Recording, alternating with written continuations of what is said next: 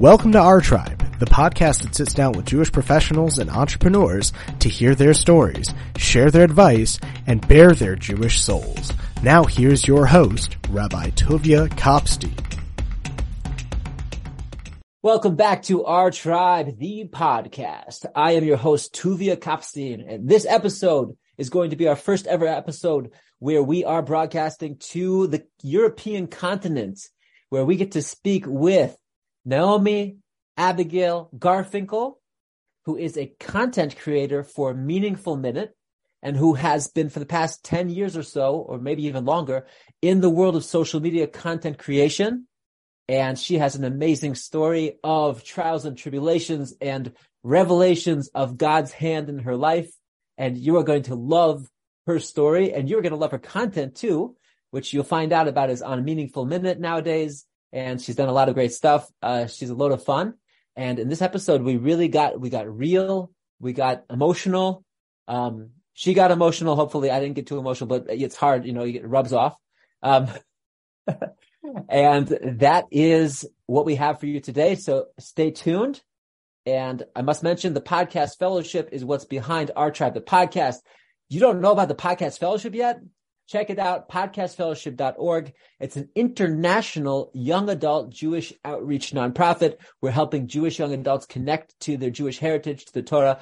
They listen to classes on podcasts. They prepare the classes. They teach them to their mentor. They discuss them. They argue about them and they earn a stipend each week. They do this. It's amazing. It's great. And it's growing very rapidly. Podcastfellowship.org.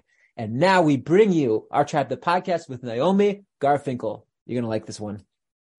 Okay, well, we have a special treat today. We're so thrilled to be here with you. Naomi, how are you? I'm very good, Baruch Hashem, as we say. okay, wonderful. I'm me too.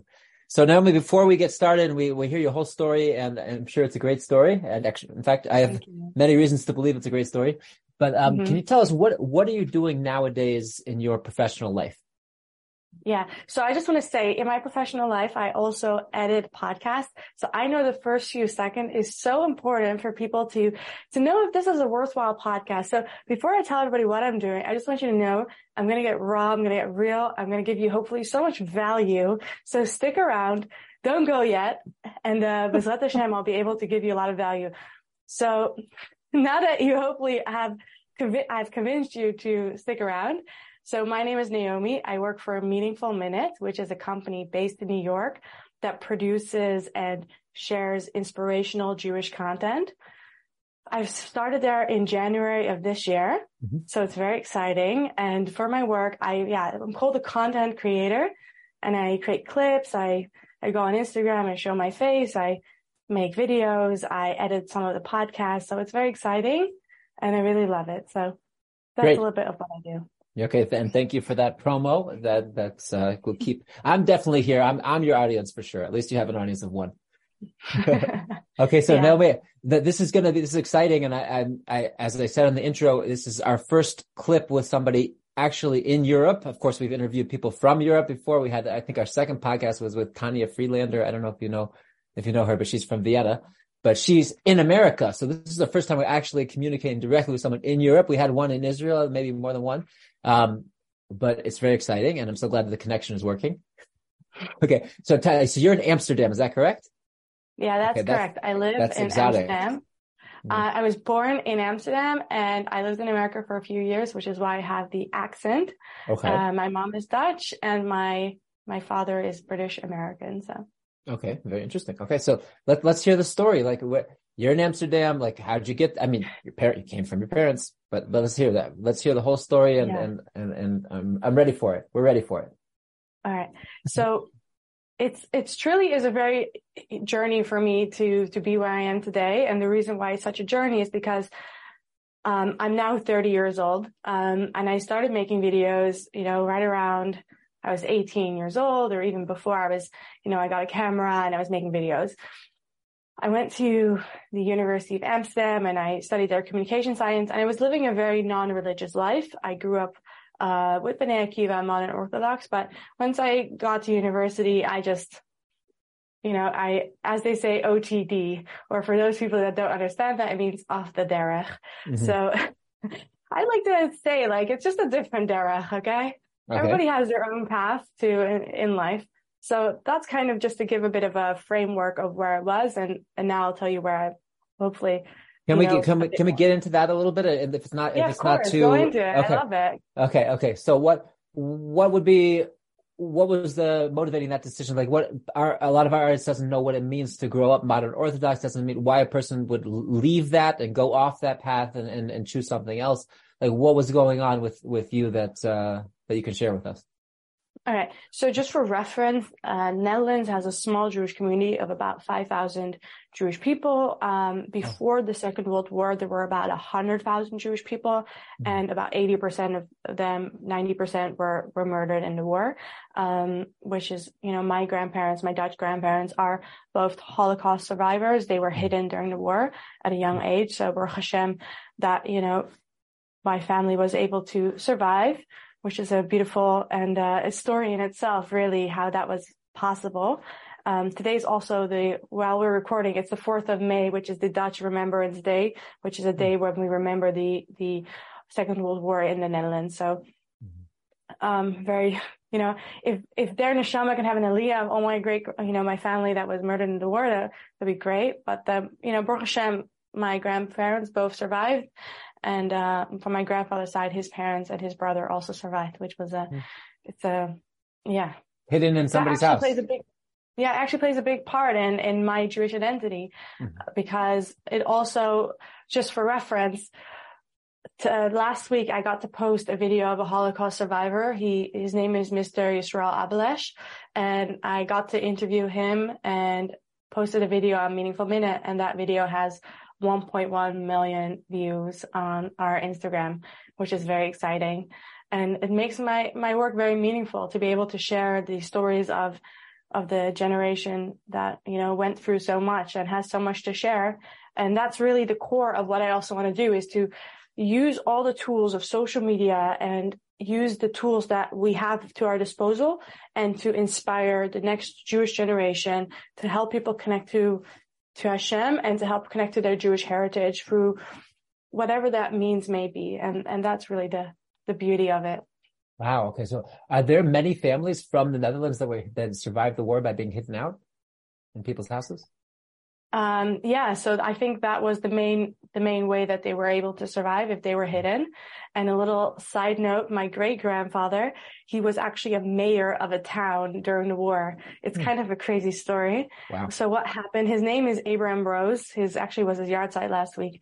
Um, what happened is that he was hidden during the war and he needed like he had fake papers, so he needed to like do something every day. So every day he went out and he like pretended to like just go place, but he would just cycle around just to like not be in the in the house because he wasn't like hidden hidden. He was like just had fake papers and he was like pretending to be a non-Jewish person. Uh-huh. So he had to like have a a day a way to spend his day. And as he was kind of just known in this t- small town, the mayor of the town or was, you know, either arrested or died and they suggested to him, well, why don't you become the mayor? And so he became the mayor and he actually spoke really good German. Mm-hmm. And he also was a really good drinker. He knew how to drink a lot of alcohol without getting drunk. So mm-hmm. what he would do is he did he, would. Wait, did he pass those skills on to your generation? um, I, I don't, I wouldn't know. My okay. German is not that great, and I. No, I, I mean, I mean I the drinking. Disclose the... my alcohol ability. Yeah. Okay. Okay. Fine. I'm okay. joking. Continue, please. So, yeah. So what happened is that he would get the German officers to come and uh, drink a lot of alcohol, and then once they were very drunk, he would sign the he would show them the pieces of paper that had to be signed for the resistance for extra food or permission to, you know, wherever. And they would just sign it blindly without looking. And that way he was able to do a lot of good things. Wow. But a little funny anecdote is that his wife, my great grandmother, she she was also hidden, but as a mayor of the town, he needed like a maid. So he sent out through the resistance saying, um, that she should apply to be a maid at his, at the, at the mayor's office. So she comes and they haven't seen each other in like a year, but they have to pretend that they don't know each other. Okay. So imagine that scenario. And then the German officer says to him, wow, you guys seem to get really to get along. You guys, maybe you should, you should date her. And he suggests you should marry her. And he's like, okay, cool. I'll marry her. and so he actually remarries his own wife in the middle of the war on the suggestion of the Germans, which is, you know, it's it's, it's really a crazy story. Wow. So that was like a civil a civil ceremony. Yeah. Yeah. Um, I mean, obviously, halachically, they were already married. Right. And then after the war, because he was a mayor, he had permission to move around the country, which wasn't necessarily allowed, um, because half the, you know, half the country was, you know, was bombed and everything. And he had access to a car, which was also very rare at the time, um, because the Germans had taken a lot of the things. So after he and his wife, they went to all the schools in the country looking for their own two sons, my grandfather. They were looking mm. for my grandfather and his brother, my uncle, my great uncle. Um, and they would just go to all the schools and, and make a list of the Jewish children and try to find their parents. And once they finally found my grandfather, he was hidden in a different part of the country. Um, and they, they speak a bit different dialect. And he was four years old when he was hidden. And when the time they found he was like seven years old and he didn't he didn't, first of all, he didn't recognize his own parents, but he didn't actually know how to communicate because he spoke with such a different accent that you couldn't hmm. understand each other. So I just want to say a shout out, shout out to, uh, to the family that hid him. And they, the, there was a girl there, 19 years old, and she really took my grandfather under her wing. She took care of him like a, like a nanny in a way. And, um, she then went to live with my great grandparents so that she could be like a translator until wow. he would understand the the different languages you know it's it was a completely different yeah. language. I can't imagine it within one country. It's it's a little bit yeah. different. I know that Dutch is Dutch seems to be a very difficult language to to uh, yeah. to learn and understand. And even when you said the word Netherlands, it was like uh, it was a, a, a new a new way to, of hearing it for me. Like you say that again, Netherlands. The Netherlands. Yeah, that's something like this. That that that that th. I like it. Um, Very amazing. Okay, so this is you're saying that now what you're doing now is you're you're doing creating inspirational content, and it yeah. seems to be inspired by this this deep Jewish identity that you have, and this this resilience of your of your grandparents, your great grandparents. But at some well, point, I, like, can we get into? At some point, you go to college, and it's not it's not meaningful enough to you to to continue, and then something happens on the way. So let's can you tell us that yeah. story and, and help us understand? Absolutely. Let so, me adjust my lighting a little bit here. Okay. There we no go. Worries. Okay. Yeah. Okay, go ahead. So I want to tell you how, so, all right. So as we were progressing from being in university, I was in, it's not like, okay, it's not like in America, maybe you have different students in that are also Jewish. Like I was like basically one of the only ones in my university, like not the not the only one in the university, but there were very few religious people. Most of the people that are religious, they move away at, at age 18. They go to seminary yeshiva, and also my specific course, there weren't very like there was maybe like one other Jewish girl. Oh. Um, so you're really surrounded by completely non-Jewish people. As a matter of fact, I actually made friends with a Muslim Muslim guy because he was helping with the homework, but he was helping a lot of people, whatever. And then I said he was Jewish. And sorry, I said I was Jewish and the Muslim guy said, Oh, my mom told me that we should hate Jewish people. And I was like so shocked by that. Um, was that the end of the relationship really or cool. you guys were still friends? I know, no, I never kept in touch. It was just like, oh. he was just like organizing, like to help people with their homework. So uh-huh. it was really more for that benefit than real friend. Uh-huh. But, um, so I was studying and whatever. And, uh, while I was, I was doing that, just, you know, you just, if you're surrounded by completely non-religious people, it's very easy to, to want to, especially at such a vulnerable age, it's very easy to want to just like live that lifestyle and you're exposed to so much and you just want to like, if you don't, if you're not like in a bubble, I think then it's very easy to go along with the mainstream of whatever you're your environment is in. So I also want to reflect that to anybody who's listening. If you're making a decision, whether that be for your child or for yourself, should you be in such a specific situation, you either need to have a very strong identity and to be able to really know what is good for you and to do that, or to, um, or not surround yourself in a situation where you could be maybe tempted to, to live a non-religious lifestyle if that's not something that you want to do. So, so okay. Naomi tip. You basically, your, your, advice is to surround yourself with the type of people, a uh, type of community that you'd like to be a part of. Yeah, well, it's going to happen anyway. It's uh, whatever community you're surrounding yourself with, you're going to you're going to naturally be a part of that community. yeah, if you make it very practical, right? So let's say you're living in America and you decided to go to college at a college that has very few Jewish people, mm-hmm. that might be more difficult for you than to, you know, keep your heritage versus if you go to a university that has much more of a active Jewish community, it might be a lot easier. So if you're making that decision for yourself or for a, a child or for whatever, then it, it could be a lot you know something to keep in mind that that that is what can happen mm-hmm. um, and then i want to get into it because then i was about 22 23 and i started seeing um, you know a jewish jewish guy and um and then we and you know by choice we had a baby but i wasn't married which is you know very unconventional in the religious community so that really shows like i wasn't you know was really not keeping any of the jewish uh you know wasn't living that lifestyle. Let's put it like that. Okay. So Baruch Hashem, I have a beautiful daughter. She's almost four years old. Her name is Natalie, which she's very, uh, she's very cute, Kanai So yeah, I'm also a mother. And she's world famous. With saying that I'm a mother. um, so that's very nice. But I think that also played a big part in my journey today, where I find it so important to focus on something with meaning. Um, obviously, you know, that relation didn't work out, didn't work out. So um, then I became like a single mother in a way, co-parenting. Um, he is still very involved, but that was a very difficult thing to go through. Um, you know, being quite young, I think I was 26 when I gave birth. So, you know, at the time, you know, whatever it was, um, yeah, it was very hard to, to go through that. And I still wasn't like living religiously at that time. Mm-hmm. And basically about a, I want to say about a year and a half ago, I was really ready to find a new relationship, like to to find my my true spouse, uh, my bashert, as we say in in, uh, in Judaism, to find my zivug, throwing all the Jewish words as much as we can. Um, for anybody who doesn't know the words, we Hebrew. can educate sure. them.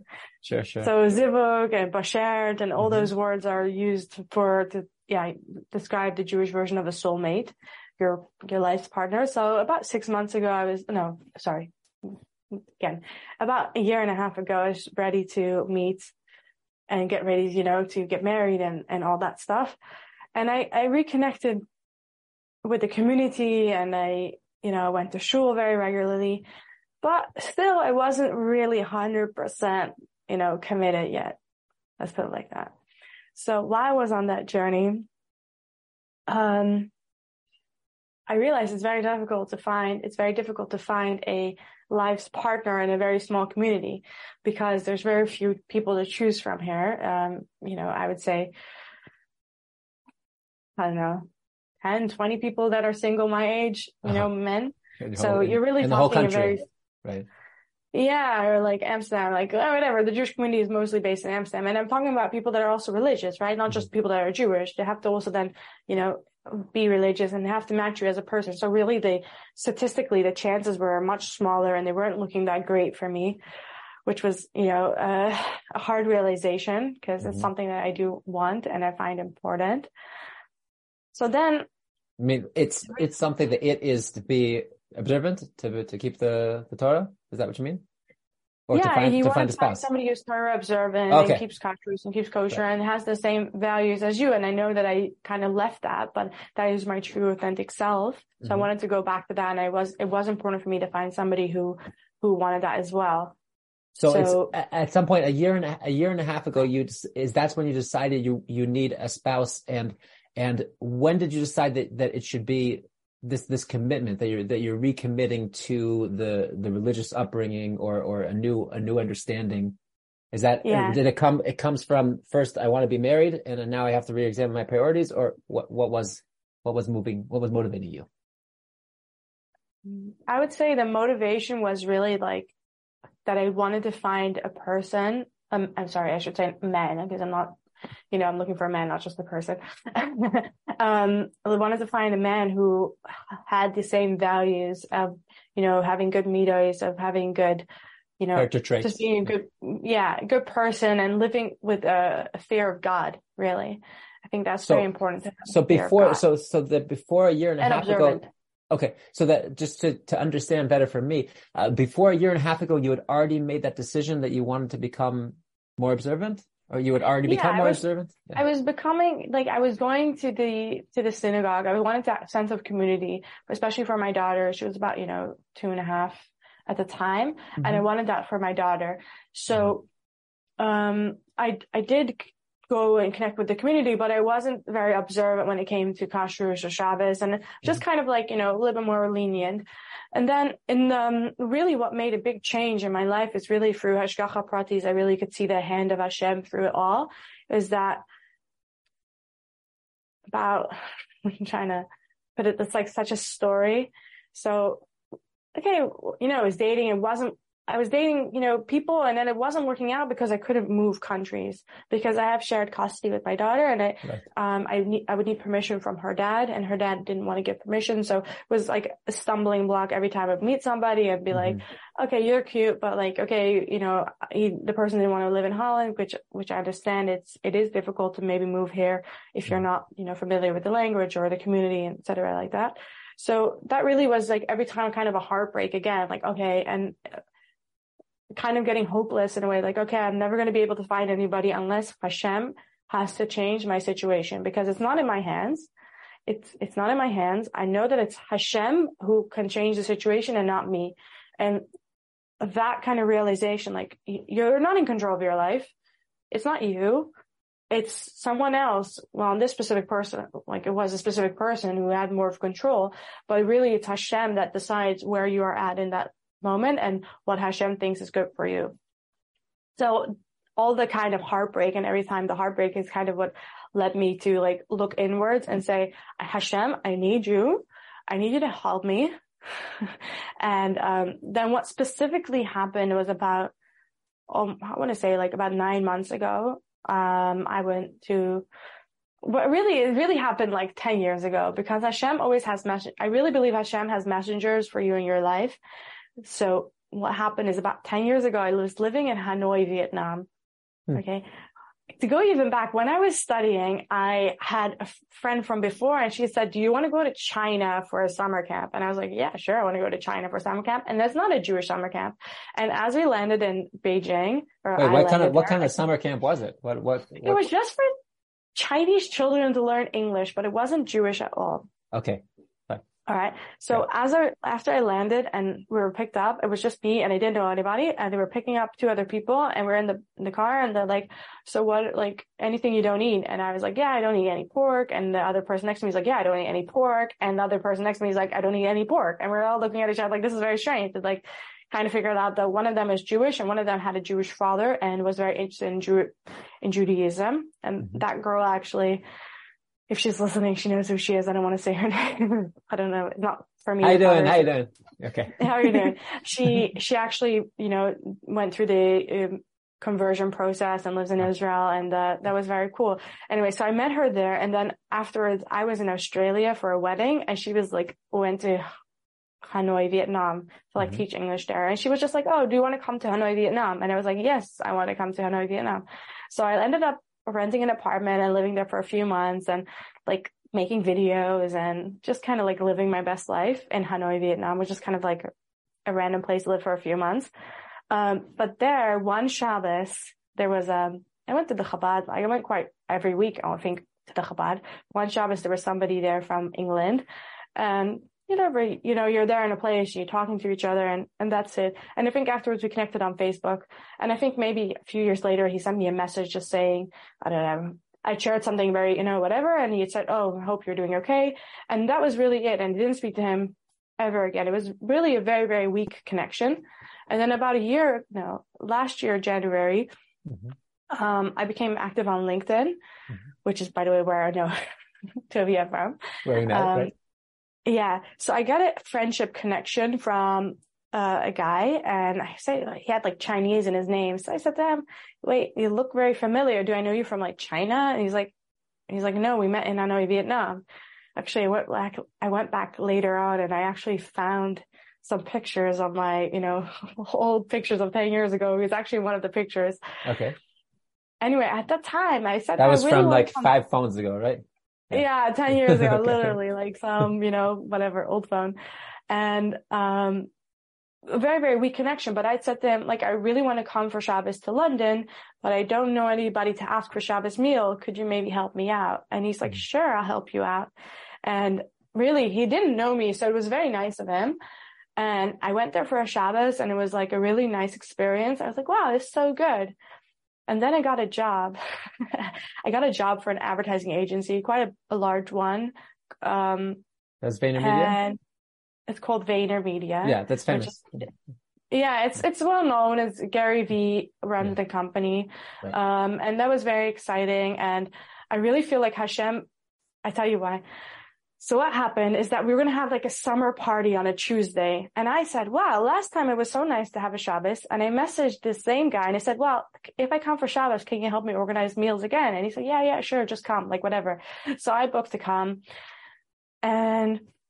Now, can and I just I give us context? Uh, from Amsterdam to London is, uh, how far does it take? How long does it take to travel? Like 45 there? minutes flight. It's, you know, okay. $50 if you book it in advance for a, for a one way ticket. Okay. So not, not, not too bad. Far. It's, yeah. yeah, it's really not far. It's, um, so, so I messaged him saying, can I please come?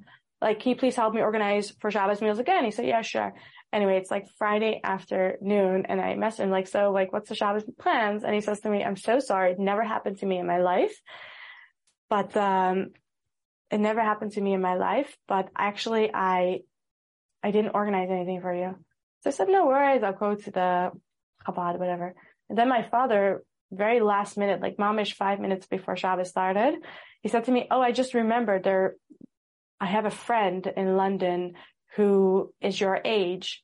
Because my dad had lived there and he, you know, mm-hmm. in the Chabad there. Chabad is like always like the connecting dot here. So thank you to the Lubavitcher Rebbe. Thanks Chabad. Um, yeah. We love you guys. We love you. Um, so my, my father had said to my father had sat next to this guy in shul for like a year or two when he was living there. Mm-hmm. So he reached out to him saying, my daughter's in, in London for Shabbos. Can she maybe eat by your house with your family? And he said, sure, come on over. So I come on over and, you know, I was knocking on the door and I'm like, Hey, I don't know you, but like, nice to meet you. And, um, I don't know, I had like a really good time and I, I really connected and, uh, I kind of started seeing him which it was kind of interesting because this friend of your father? Wait, the friend of your father's the Yeah, your... my friend of my father, he's my age, but okay. he's not like not like a friend friend. He was more like somebody he knew from shul, like more of a you know, whatever. Much younger than your father. Yeah, but they okay. like sat next to each other in shul, so whatever yeah. you call a friend. But that guy was actually in Amsterdam before, and then my father said to like the rabbi there, like, oh, he's such a nice guy. We should find him a shidduch. And the rabbi who knows me says, what about Naomi, your daughter? And at the time it just didn't really like nothing happened, nothing clicked. But when we actually met each other in real life, there was a real connection. Mm-hmm. Um, so we, we ended up, I ended up dating him and it was very, it was a very positive experience. And, you know, um, I, I have very much appreciation for him and his family because they were very welcoming and, and kind to me. Uh, and through that journey, his mother had said to me that she went to pray for him at Reb Shaila's and I'd never heard of Reb Shaila because Reb Shaila is not known in the Netherlands. Okay. it's a very like Hasidic, you know, from Stamford Hill and his mom was from Stamford Hill. So it was like not something I knew anything about. And our, so, a lot of our listeners won't know anything about it either. So I, I hope so, you I hope okay, you explain. So it's a perfect opportunity to tell you about Reb Shaila because Reb Shaila has made a huge impact on my life. Okay. So Reb Shaila is a, you know, Hasidic rabbi from about a hundred years ago um, in a place called Kerister in Hungary, which is about two and a half hours drive from Budapest, which is the capital of Hungary. Mm-hmm. So he's known in, for a lot of people as the picture that you put up if you have mice in your house, which is which is one of the things he helped people with a lot of hachnasas orchim. So he, he always gave people to eat and to give them a place to stay. And it was said that his food was like a miracle kind of food and he was able to really perform miracles. There's also a whole book about him. If you're interested in reading it, it's, I can highly recommend it. It's very special.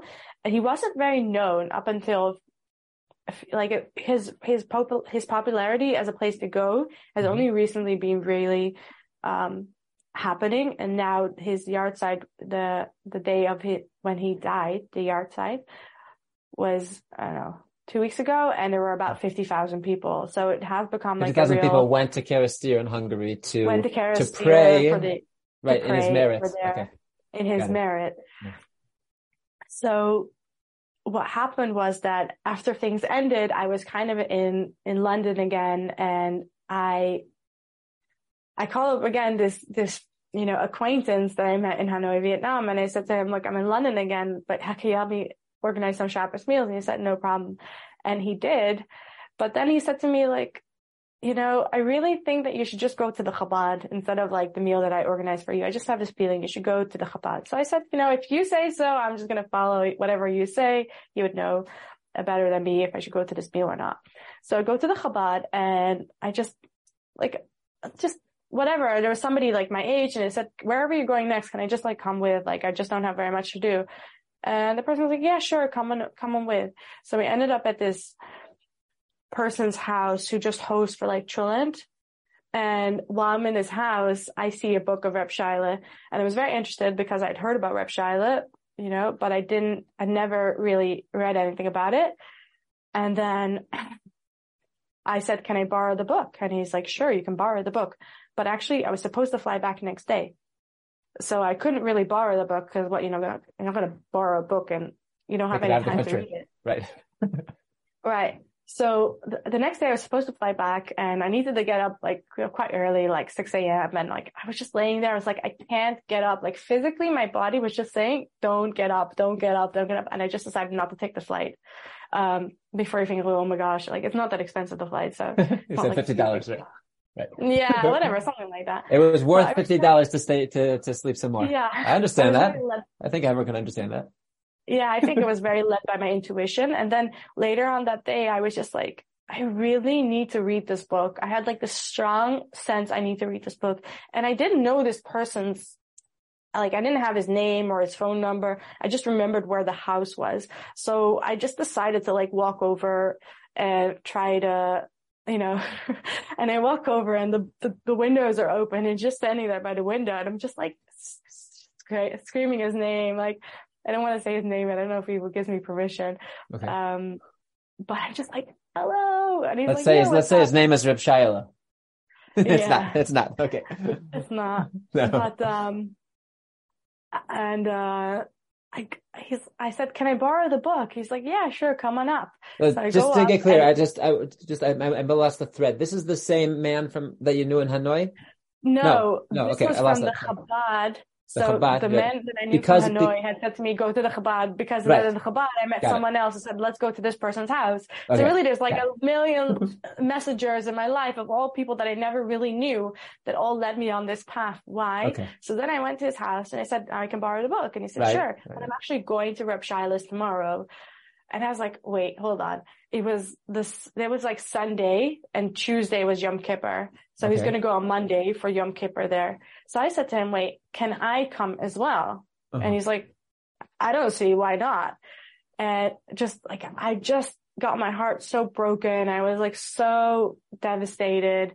And I just like, fine, like I want to, I want to go as well. So within half an hour, I had booked tickets. I booked everything a place to stay and all the meals. And I ended up going to Kerister to, um, on Yom Kippur with the program was kind of like an organized thing. And there were like 150 like Hasidic and uh, from not so from guys because it became like kind of a thing where it's kind of like a kiruv thing as well a little bit. But it's a very special environment because on Yom Kippur it's such a holy day, but then you're also surrounded with people who have made the trek to specifically daven there at the grave of Reb Shaila. So everybody's a very like heightened emotional state. And there's also like the whole Hasidic kind of energy of, you know, okay. the, so it was a very intense experience. And just for reference, there was like 10 other women and six of them were the wife and daughter of the, uh, the wives and daughters of the, uh, of the chazan. So there really was no other, there were no, there was no other nobody like me who was single and, and there by myself, like just a few couples, but really it was very few people. But I was just there and I was like crying my eyes out and I was reading the book of Reb Shaila and in the book of Reb Shaila, it said anybody who came to him that wanted like help was, he said, if you keep Shabbos, if you keep kosher, then I'm going to help you. So mm. why did I, why was I so pulled towards this? I just said, like, in the Zechut of Reb Shaila, I'm going to keep Shabbos, going to keep kosher, like 100%. And, and hopefully he'll help me to, I, I should be able to find my, my bashert and everything should be able to, to be possible because it was, you know, it's a very difficult situation when you have a small child and you're living in a community with almost no opportunity to date. You really need, you need a lot of help from Hashem. And I just decided that moment that was last Yom Kippur, like I'm just going to change my whole life. Wow. This was, this was, so we're talking about a year and a half ago, we're talking about half no, this ago? was six months ago. Okay. So at this point, you're at the, at the grave of Rav Shaila with a whole group of, of Hasidic people and just a few women. Yeah. And you're, if you're by yourself with, with God, with Hashem. And that's 100%. when you make a commitment. You're saying, I'm going to commit fully. And before that, you weren't fully committed. I was not committed. Now you're fully committed. committed. Okay. God, yeah, this is exciting. And was really, yeah. And so everything that happened, like even that job of VaynerMedia, after that ended, the literally, literally the day, literally the day that I met that guy that I started dating, like that's when the kind of job kind of ended in a way. And it was almost like, it was like Hashem was like, okay, I just needed you to get you that job so that you could end up in London so that you can meet this person because of that person you would go to Reb Shaila, you would make the commitment to become religious. So I really have a lot of, you know, gratitude for, for all the people on the way that helped me to, to be on this path, um, of, of my journey. Mm-hmm. And, and at that time I wasn't also working. I was, you know, I had, you know, I was, I had some savings and I was just kind of trying to figure out, I wouldn't say like a midlife crisis, but I was definitely trying to figure out like what's next in my life. And I decided to make a lot of art. I was painting and I was making like mezuzah cases and everything that I was doing really felt like divinely guided.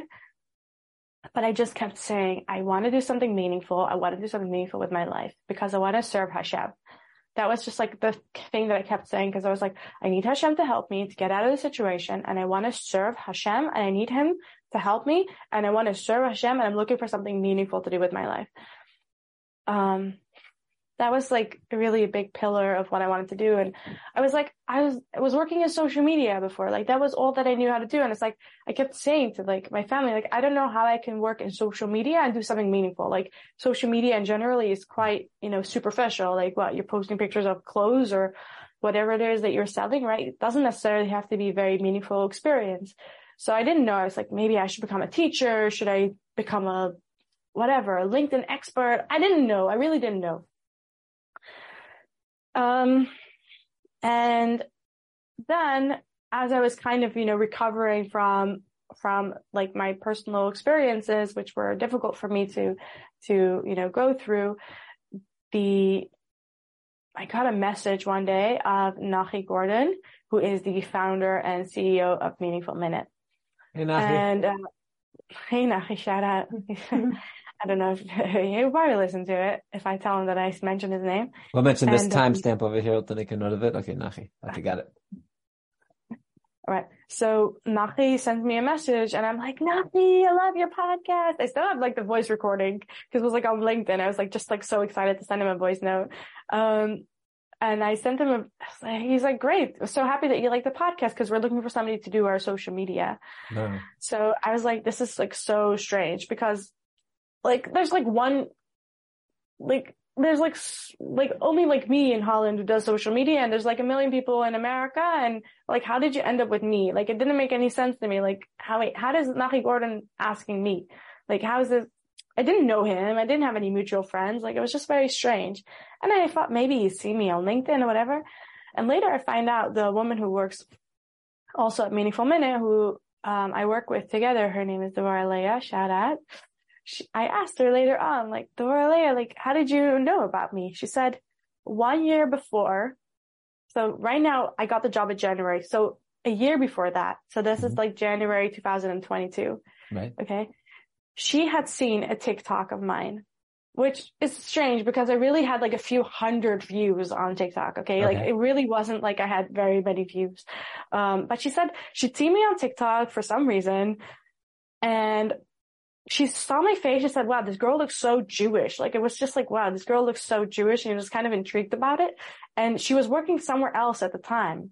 She was working for like Jamie Geller, but okay. she like just felt that was like a very interesting thing. There's just like very obviously looking Jewish girl and she works in social media, but I wasn't religious at the time. This was before everything had happened that I'd went to London and I met the guy and I went to Kerister and I became religious, right? This was all but you were, that. But, but just in, in, terms of what I remember, you were already starting to post on LinkedIn and, and like being very Jewish identity. Yeah, like you're visiting, you're visiting shuls in, in Netherlands and, and wherever you went. Yeah. Right. And I was, yeah, I was like, I was busy with my religion, but it wasn't like a committed thing. It wasn't something that was so important to me. I was still like, you know, taking on a job at just a big advertising agency. It wasn't something that was like so important in my life that I wanted to just do like Jewish stuff. Mm-hmm. It was only after all that experience. So a year before I got the job, she had seen me and she had remembered me.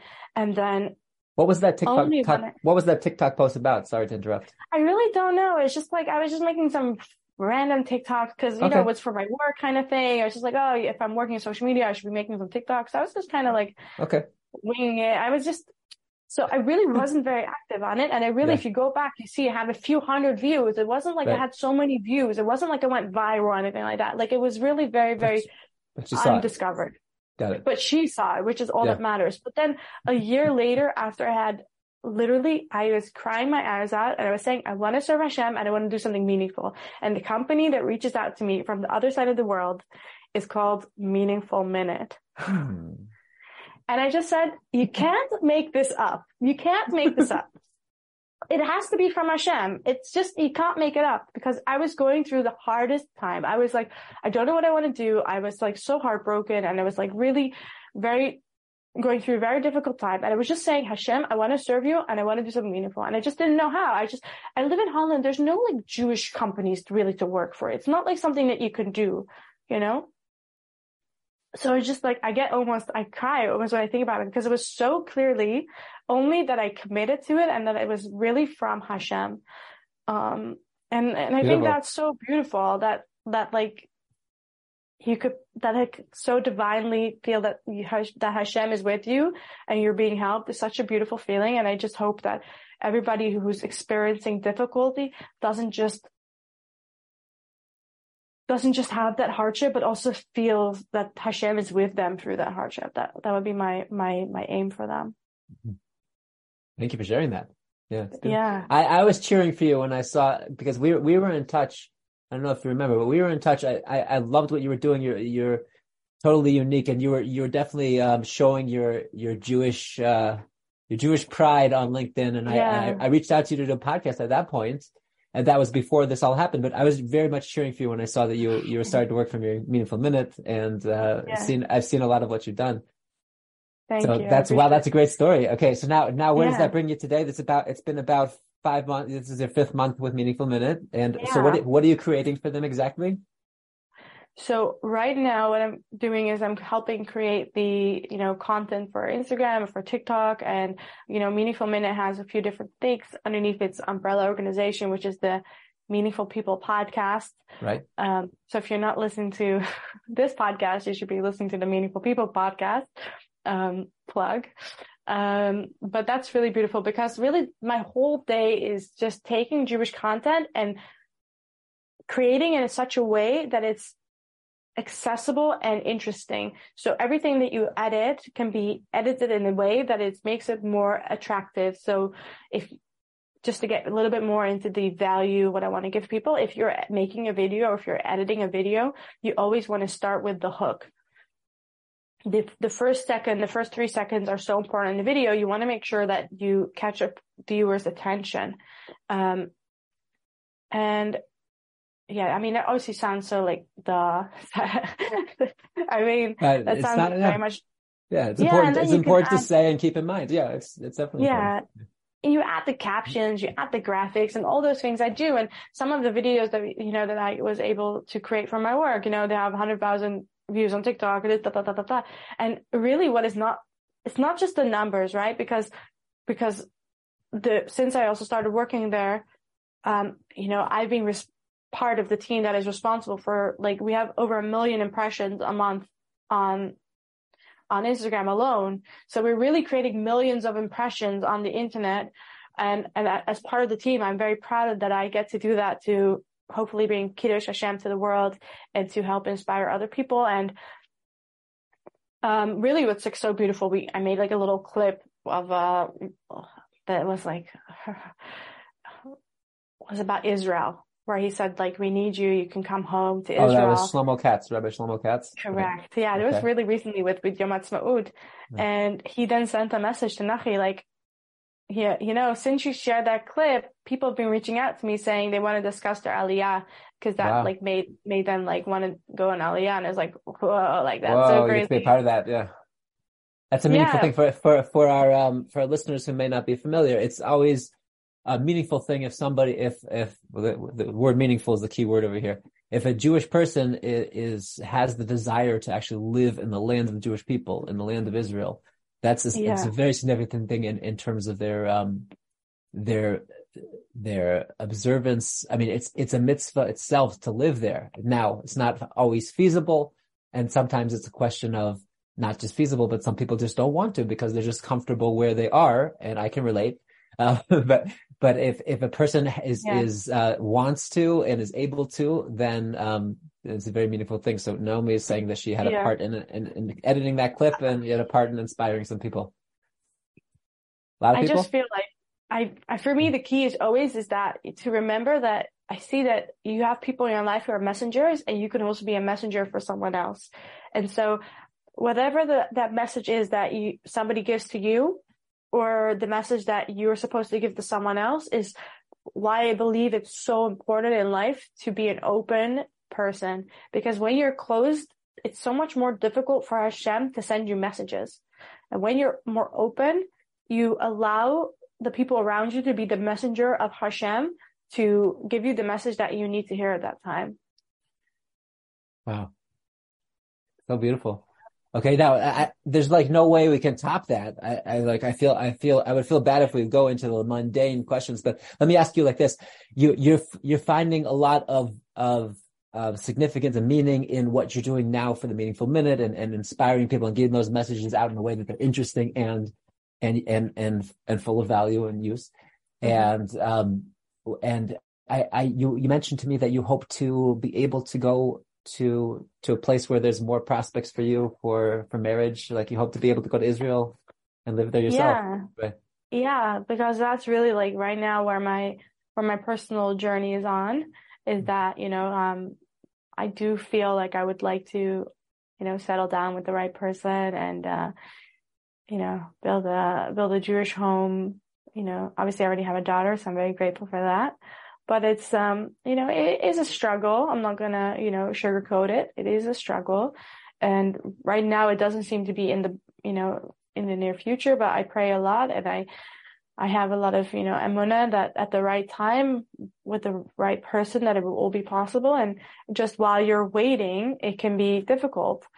Um, yeah, but like if, if you're waiting for something in your life and it's difficult, like I can relate to that. And I would say is that try to find the hashgacha pratis, which means like divine intervention in life and try to find the the the good in every situation and and and believe that Hashem put you in a specific place at a specific time for a reason and you don't know what that reason is. Mm-hmm. You just try to live your life, bring it to the most to the fullest meaning that you possibly can so that you could say afterwards like wow what did I do that for like if let's say you have a job and you don't find it fulfilling, you don't give doesn't give you very much meaning or you don't find joy in it, then afterwards you might ask yourself like what did I really do all my life? and and maybe while you're struggling with that and i think that in every job you potentially could find meaning in in that job like if you had said social media do something meaningful you'd probably be like no what's so you know what's meaningful about making some instagrams right like like how could it be meaningful but then mm-hmm. if you're making a video and i just want to say like the holocaust survivor that i was able to interview mm-hmm. and share his you know survival story that go got over a million views that only came from my own pain. Mm-hmm. And I just want to elaborate on that because I think it's so beautiful because when I was going through a difficult time, I had met someone and that person said, well, my grandfather, you know, survived Auschwitz and he put on the tefillin with a Jewish, um, kind of a prayer. I don't know how to describe it for people that are not religious, um, or non-Jewish. Uh, tefillin. Okay. Tefillin. You can look it up, uh, Google it. Right? You'll find it's plenty, like a black plenty of leather strap and a box that you put on your head, you put If your arm. Like And anyone if you- knows what phylacteries are, right? Yeah. okay. it's you know it's definitely worth a little Google. Um, so just to backtrack, so the when I created a video for Meaningful Minute of a Holocaust survivor, it had a million views, Right. and the Holocaust survivor I only really got to meet because of my own pain. You know, beautifully, we were able to share his story in such a way that it resonated with so many people. But what's so nice about it is that kind of a very positive thing came from my own personal darkness because I had only met him because I was going through such a difficult time, you know, having a breakup and I was very devastated about it. And, and the person said to me, you should meet my grandfather because he is a Holocaust survivor and he had been, you know, he was in Auschwitz when he was 14 years old and he had put on the tefillin, what a Jewish thing. And then he gives you a special power to give brachas. And so a lot of people, you know, would go to him and ask for a bracha. So I went to him and he gave me a beautiful bracha and I was like just so emotional about it. And I just decided like every time I went back, I just, every time I kind of kept in touch and went back. And then specifically the day that I interviewed him, like that weekend was, I was in London for, for work and I interviewed him. And then that day, it's like I could cry when I think about it. That day specifically, something had happened that caused a lot of pain. And I was just, mom is so heartbroken. I, I was just like, the same day or the same reason why I was there. It was so clear that I had to be there to make this video was also the same ex- experience that led to a lot of pain. But afterwards, I could see so clearly that Hashem was still with me. And, and I was like, almost like it was really from Hashem that that was like kind of a comfort. I know you went through pain, but I'm going to do this so that you know it wasn't for nothing. Their pain was for a reason and you're going to have, you know, a reason you're going to look at it much more positively. And through so many experiences, I was, I really feel like, really, like, I don't want to sound like super spiritual, but like through everything, I've had situations where I was like going through such a difficult time and I just was, I, I decided, oh, I need to read this book. And I read the book and I opened the book. It was a book about my great grandfather. And I, I read the first sentence and it says, you know, Abraham Rose, Rose, that's his name, my great grandfather, Mhm. was a book written about him, Mhm. was born on the 1st of October. And I would think, wait, 1st of October, and it happened to be that day. Hmm. It's like I didn't touch that book for years. And the day that I opened it, that I felt this strong urge to open it, it was that day. And it just felt like what my my my ancestors are with me. Hashem is sending me signs that that's like everything, whatever you're going through, Hashem is still with you. And I had another another story like that is before I'd made a commitment um, to become very religious, I was just kind of like, you know, I was dating and I wasn't sure should I cover my hair. That was one of the things I was kind of struggling with. And there's also a little, a small little booklet like this big. You know, if anybody's listening, it's like, you know, like 50 pages, very, very small, that was written about my great grandfather from my other, from the other side of my family. So from my Okay. father's side. Yeah. And he was also a very special person. And, um, after he passed away, the family had kind of, you know, some of his di- diary entrance. Uh-huh. He, they just kind of compiled, yeah, they compiled it. And also he left a moral will, which I think is Mhm. very beautiful. Um, so it's not a financial will. It's like just a will, what he wants to pass on to his children and grandchildren. So I'm his great grandchild. Mhm. And for months, months, months, I was saying to my father, like, where's this booklet? I need to read it. I need to read this booklet. Like I couldn't find it anywhere for months. Anyway, it was like just before Rosh Hashanah and I was just going through that period where it's like really like actively had to make the decision, like, how do I want to like, you know, how do I want to live my like religious lifestyle if I get married? Like, do I want to cover my hair? Yes or no? And it was really kind of debating. I, I really didn't know like what, what was important for me. I was trying to do some research. And so I opened, I finally found the booklet, but I didn't have time to read it and like take it with and I'm on Yo- Rosh Hashanah. I open it up and I see in the moral will, it says very, very specifically, it says, for my female children and grandchildren, I ask only one thing that they should cover their hair. And Wow. as I was struggling with this question in my life, I was like, it was almost as if it was written specifically for me, Mhm. Mhm. specifically for because all of his children and grandchildren, they still, they, they were still religious and observant. And the one question that I was struggling with so much and I couldn't find the answer and I didn't know the answer was specifically like there in the booklet. Like it was just like finally I got the answer that I needed. Um, and also when I went to Reb Shaila, I was like, I'm going to commit to all these things and just like it was so many, really, like, so many signs impact. are coming. Yeah. So many things are coming Yeah. together to, to, to point you in the direction that you, that you wish to go. Yeah, and I just want to say, Yeah. yeah. and there's another story just like that where um, I was explaining the day that, like the weekend that i- interviewed the Holocaust survivor, something that had happened that was very painful for me is that I had, you know, this guy that I dated and whatever I was, you know, that ended and I didn't see him anymore. I like was in London where he lived and I was walking past the restaurant and suddenly I saw him and I was just like, it was so painful for me to, to realize like, oh my gosh, I like, I can't believe it. And I just kind of got like a panic attack, whatever. Anyway, I, through like divine providence, whatever, I was just, just there. I was sitting there and somebody, like, I don't know, my, my Rebbitzin was calling me and she was like, I'm going to pray for you. Everything's going to be okay. And somebody that I didn't even really know, but like I also met in Kerister as like a very like special person, like called me up out of the blue. And I was like, this is so strange. Like, like what's going on? And he's like, yeah, I have a question about social media.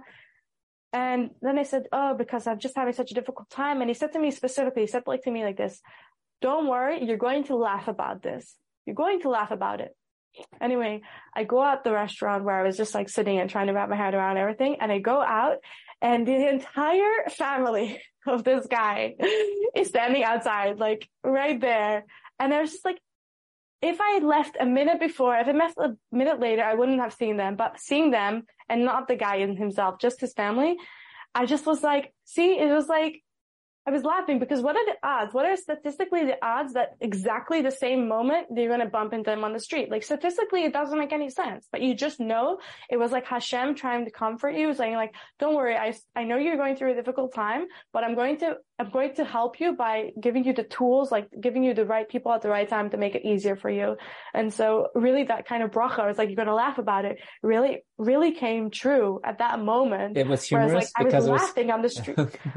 I was laughing because I was like, "So- it doesn't make any sense. Like Uh-huh. you can't, all these things in my life, like, are you going to get hired by this he- company wait, in New York? wait, it doesn't make any sense. Wait, wait, just to get clear. I mean, I just, he passed by and you saw him through the window and, and then you started freaking out and then you, your Rebbitzin calls and then she says you're to laugh about it and then you go outside and Yeah, someone no, else. all these somebody people, else, so somebody else called. You're to laugh about it. You walk out. He's gone, but his family's there. Yeah, exactly Okay. that. Got it. Got it. That's pretty funny. It just, if you, you're right. It's not so funny if you look at it just like it's no, one it is thing, funny. if It's funny. I, I over can and it. over again, every single time you see Hashem is clearly helping you when you are needing it most and you are crying and you're crying out and saying to Mhm. Hashem, Hashem, it's too much. Help me. And you're just saying, Hashem, I want to serve you. Hashem, I'm looking for you. I need your help. I need, I need you to help me. And then through that, like right after you get, you get like a little kiss from Hashem, a little, Mhm. a little bit, making it a little bit easier. And what could have been a very difficult situation then became so much easier because I was able to like give it a place and I was laughing with them and I was saying it's so nice to see you and they were comforting me and it was like all good and like I just knew like I wasn't all these things in my life like it was just like another thing like that was like I was able to raise you know some money for for kala Oh, right. but the specific what happened really was like it was a very specific date. Like i'd never raised any money yeah like i really don't want to think like oh this girl's always raising money. Like i really never ever ever raised money. Like i really had never done it. Um but somebody was just kind of mentioning it to me. It's like oh i want to help out. So i just kind of said it like this and then i said i want to i'm going to daven for you in return if you give a donation. So i ended up like messaging all these people on LinkedIn and on my WhatsApp. And it's like trying to make like a whole campaign, be my seventh person, be my eighth person, be my ninth person to donate. And, um, you know, Baruch we got to raise like, I don't know, four and a half thousand pounds. Like I got to raise four and a half thousand pounds together with everybody who donated. But really what was so special about it is that Amazing.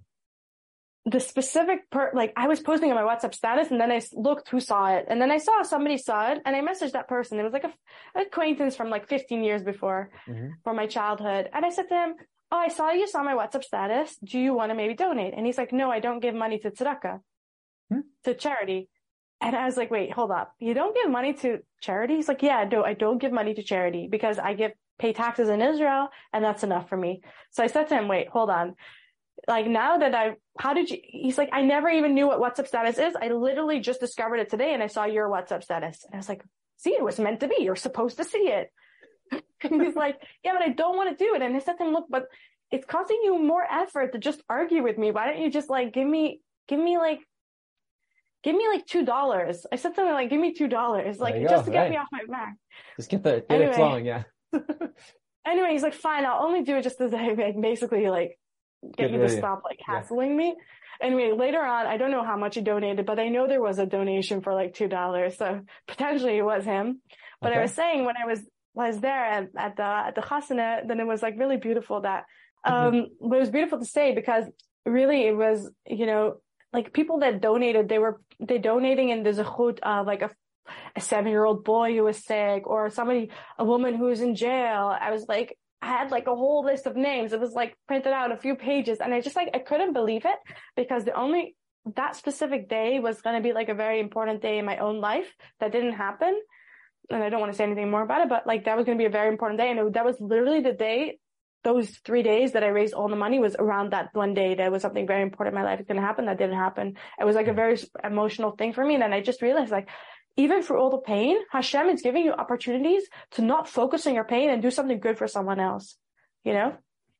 Wow. And I just think that's like something so good. all. It's such, yeah. such a meaningful thing. Wow. Okay. Yeah.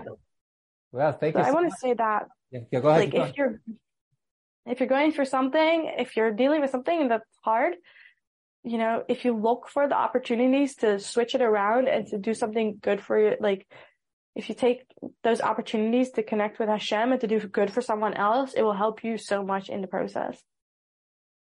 Beautiful message. I, I agree 100%. And you are living that and you're, you're doing, you're doing such yeah. beautiful things. And it's, it's our, our bracha, our blessing to you that, uh, your, your personal challenge that you have right now being, being stuck in Holland, uh, Hashem should quickly show you either that you don't, you're not stuck or that he should just bring, yeah. uh, he should bring the right person right to your door.